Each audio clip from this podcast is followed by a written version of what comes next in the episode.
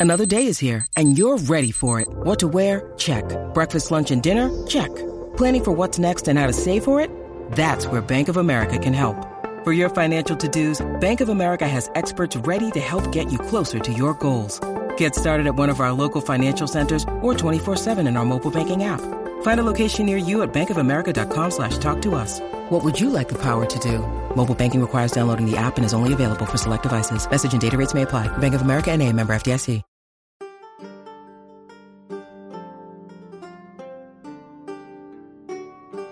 This is the Tudors Dynasty Podcast. And now, Rebecca Larson. Welcome to the show. I'm Rebecca Larson, and this is the Tudors Dynasty Podcast. With this podcast, I share a variety of stories from the most well known dynasty of them all, the Tudors. From simple stories about the people of the time to the drama that was the reign of Henry VIII, and of course, religion and politics. This episode of the podcast is brought to you in part by the Falcon Nest, handmade history themed jewelry. The Falcon Nest specializes in gorgeous replicas of the famous Anne Boleyn bee necklace. See more at the-falcon-nest.com and be sure to use promo code Tudors Dynasty to receive 15% off. In today's episode, I'll be looking into Tudor coronations. I recently purchased Roy Strong's book on coronations, and I wanted to share with you my findings. The dynasty we all adore so much did not start until 1485 on the battlefield with Yorkist king Richard III fighting against the Lancastrian heir Henry Tudor. As we all know, Henry Tudor and his army defeated and killed Richard III. The crown was then, by right, the property of Henry Tudor, or Henry VII. When it came to the coronation of the first Tudor king, it is believed that he used the same format as Richard III, only changing the name to Henry VII instead. Copying the format of Richard III's coronation was believed to have been a way to assert Henry VII's legitimacy to the throne. The Battle of Bosworth occurred on the 22nd of August, 1485, and Henry VII's coronation was scheduled for the 30th of October, right before the next sitting parliament. In the Holinshed Chronicle, it was recorded, quote, Henry with great pomp rode unto Westminster, and there, the thirtieth day of October, he was, with all ceremonies accustomed, anointed and crowned king, by the whole assent, as well of the commons as of the nobility, and called Henry the Seventh of that name. Holinshed, who had died in 1580, was not alive when Henry's coronation took place in 1485, so anything he wrote was more likely secondhand, or hearsay. In the beginning of his reign, Henry VII took great effort in making certain that he displayed the necessary authority and right to the crown of England during his coronation. With that, he was showing his subjects that he was the only person suitable to rule, and that his claim was, without a doubt, valid.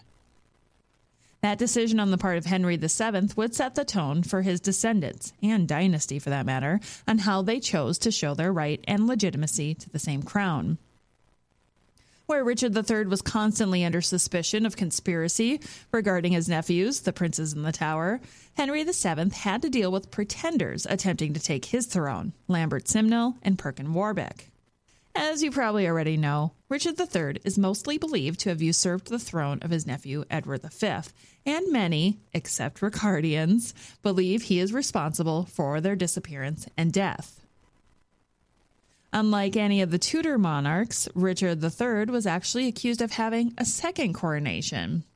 It is mentioned in a 1906 book by Sir Clements Robert Markham called Richard III His Life and Character Reviewed in the Light of Recent Research. And in it, it says, quote, it was also stated on the authority of the same Croyland monk that Richard went through the ceremony of a second coronation at York. The deduction intended to be drawn, and which often has been drawn, was that his title was so doubtful that he hoped a double coronation might strengthen it. But there was no second coronation at York. Nothing of the kind ever took place. When we examine the coronation of Henry VII, his son Henry VIII, and his grandson Edward VI, all that remains are eyewitness accounts from heralds and foreign ambassadors. Although Edward VI's coronation planning and such appears to have been mentioned in council notes more than his predecessors. Henry VIII's coronation was a double coronation with his queen, Catherine of Aragon, and was held on Midsummer's Day, 24th of June, 1509. Their coronation also had similarities to Richard III, since he and his consort, Anne Neville, were the last to have had a double coronation. In the British Library, there remains a copy of the coronation of Henry VIII with notes by Henry. The British Library Online references the changes that King Henry made to his coronation oath. Quote, on acceding to the throne, monarchs were crowned in a magnificent and elaborate ceremony in which the new king swore to defend the church. Here, the unmistakable hand of Henry has made several significant revisions to the oath. Instead of swearing to maintain the rights and liberties of the Holy Church, he would swear to maintain those of the Holy Church of England, adding that crucial qualification not prey to his jurisdiction and dignity royal. Walter Ullmann, a historian of medieval political thought, argued that these revisions anticipated the break with Rome. However, there is nothing to confirm that this altered version of the oath was either used in 1509 nor at the coronation of his son Edward VI in 1547. It's most likely that the revisions were made at the same time as the break with Rome in the 1530s and were taken no further. Nonetheless, they remain highly revealing about how Henry saw his royal supremacy over the church. Coronation celebrations could last days, and King Henry VIII, the young, new, athletic king, was an excellent athlete and had surrounded himself with similar men. Quote, fresh young gallants and noble men, gorgeously apparelled, with curious devices of cuts and embroideries, as well in their coats as in trappers for their horses. Some of gold, some of silver, some of tinsel, and some of divers others in goldsmith's work, goodly to behold. The challengers at the tilt came disguised as the Knights of Diana and were attired as beautifully as the men they were up against. Author Roy Strong states that, quote, the tournament was a peacetime exercise designed to train knights in the martial arts. The equivalent to today would be the trooping of the color. Both were rituals showing the monarch as apex of the country's fighting force. Edward VI's coronation changed a bit according to eyewitness accounts compared to what the council had decided in the Tower, from what we have in the notes. For this, I reference my 1890 copy of the Acts of the Privy Council from 1547 to 1550. By the way, this is one of my favorite books that I own. Anyway, I looked for the section about his coronation. Here's what I found. At the council meeting on the 2nd of February, 1547, so we have to keep in mind Henry VIII died on the 28th of January. At the council meeting on the 2nd of February, 1547, they ordained the persons following to have the special charge of all other things meet to be put in order and provided for the said coronation. These positions, these people, they just named positions for the most part, were my Lord Great Master, Lord Privy Seal, Lord Admiral, Lord Chamberlain, Lord of Essex, um, the Treasurer, Comptroller, Master of the Horse, Mr. Rich, and Mr. Cofferer. By the 13th of February, the 10 members discussed coronation arrangements, and they decided that the coronation ceremonies of the monarchs past were, quote, namely for the tedious length of the same, which should weary and be hurtsome, peradventure to the king's majesty being yet of tender age. The event would occur on Shrove Sunday in the Cathedral Church of Westminster and appears from the page of details that it was heavily discussed and much thought had been put into their choices. At the end of the ceremony, the men made the pledge to their sovereign. Quote, I, Majesty, become your liege man of life and limb and of earthly worship, and faith troth that I shall bear unto you against all manner of folks, as I am bound by my allegiance and by the laws and statute of this realm, so help us God. After the men spoke these words, they would then kiss the left cheek of the sovereign. Once all men completed their pledges, they held their hands together in a token of their fidelity, and with one voice, on their knees, said, quote, We offer to sustain and defend you and your crown with our lives, lands, and goods against all the world. And then in one voice they cried, God save King Edward. Upon the accession, it was quite customary for the monarch to show their kindness and mercy by a proclamation of a general pardon during their homage. There is a mention of a general pardon being customary in, surprisingly, the American Law Journal from September 1869. Now, many of you may know this is during the Victorian era, and there was really a resurgence of fascination of the Tudors during this time. So it's interesting to me that even in America, uh, they seem to be interested in this as well. And what I found in the American Law Journal from 1869 was that it refers back to the reign of Edward III and the statutes at large that were passed in 1376.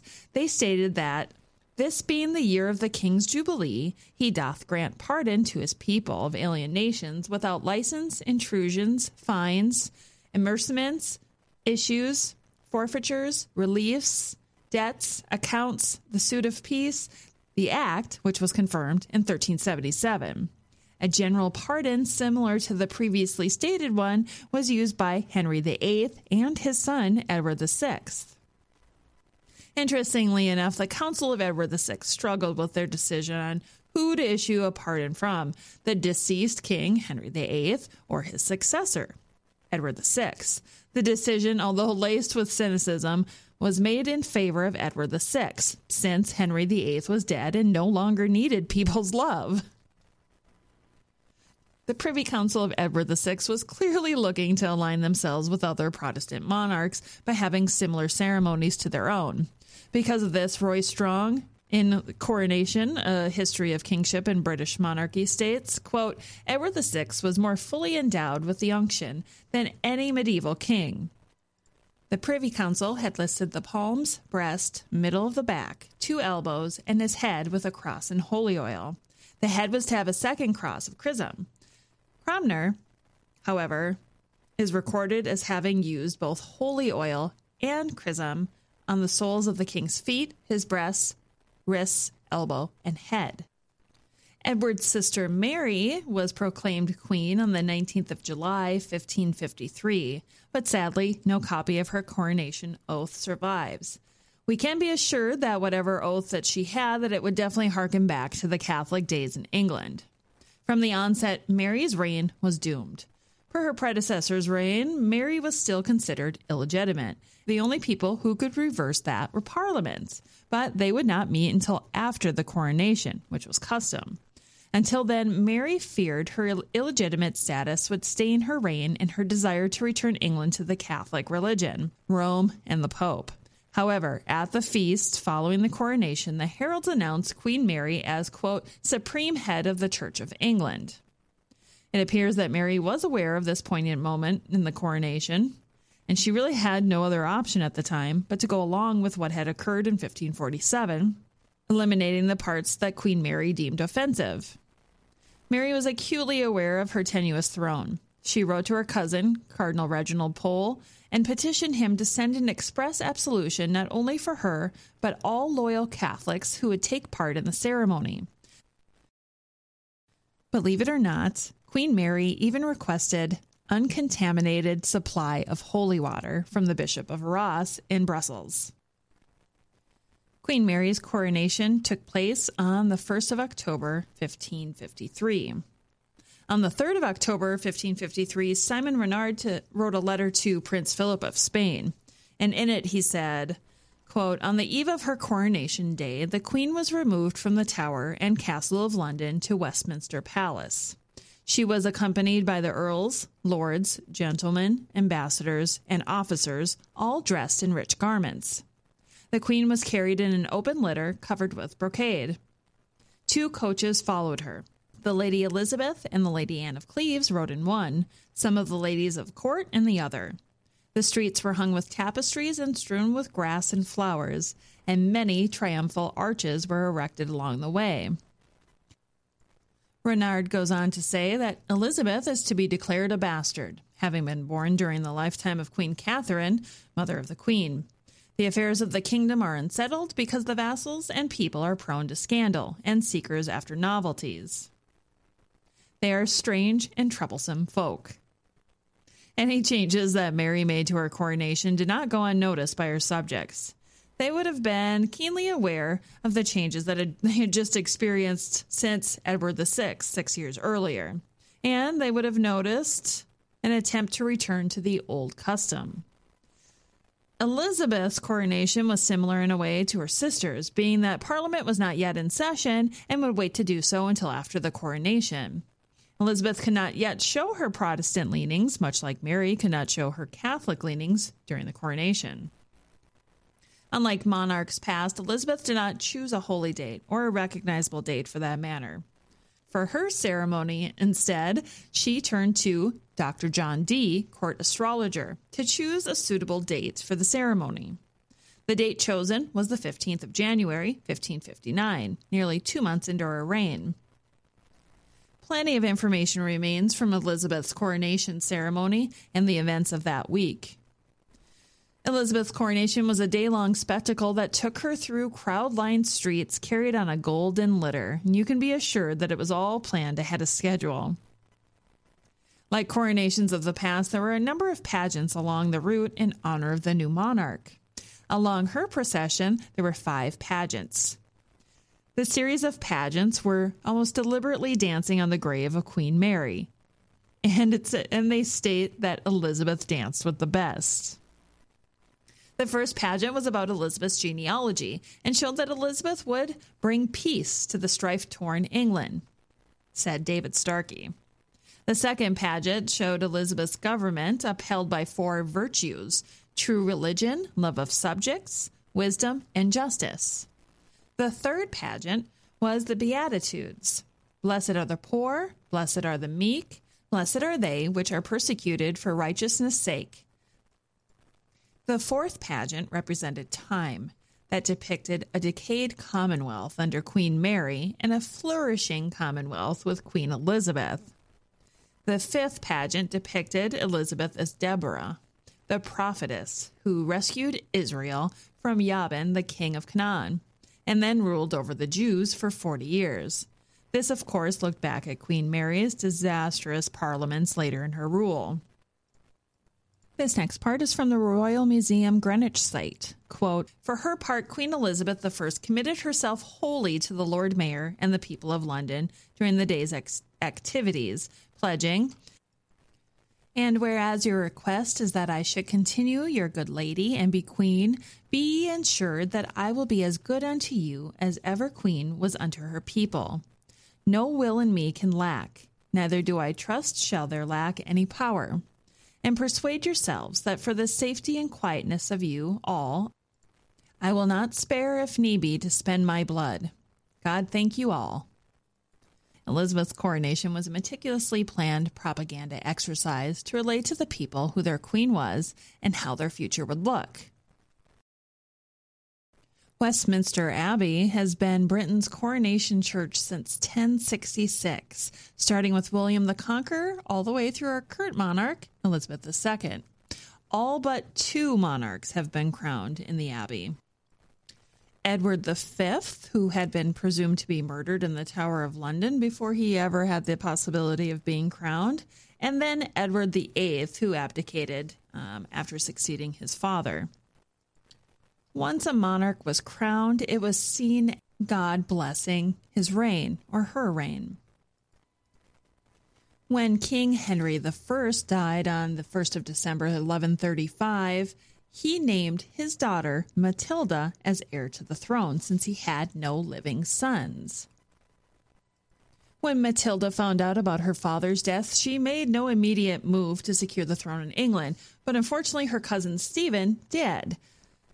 What ended up happening was Stephen then had a coronation, which, of course, by many would then be seen blessed by God.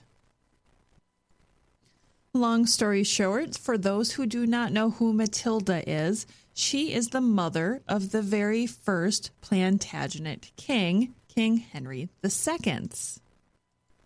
Matilda and her cousin Stephen had quite the power struggle for the throne, while he had a coronation, she still attempted to get back what she believed to be hers.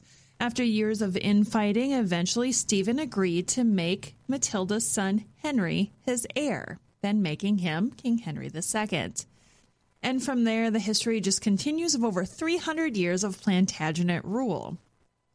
I told you this story because I feel like it has a little bit of importance as, as far as what a coronation meant to the subjects.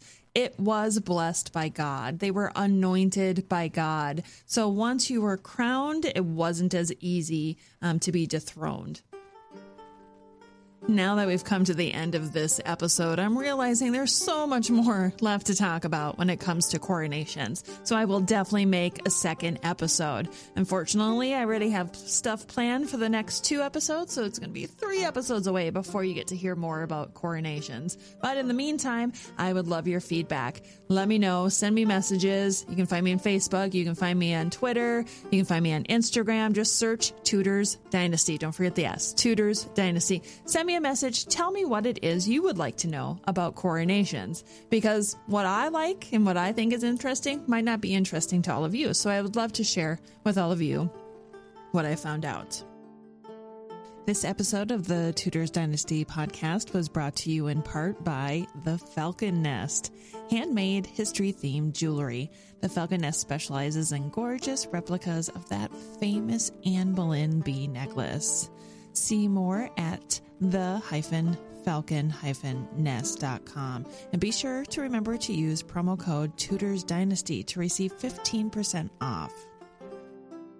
Thank you so much for joining me again this week. Until next time.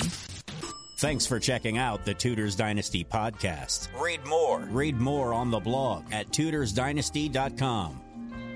Follow Tudors Dynasty on Facebook, Twitter, and Instagram. Subscribe to Tudors Dynasty on iTunes. Thanks for listening.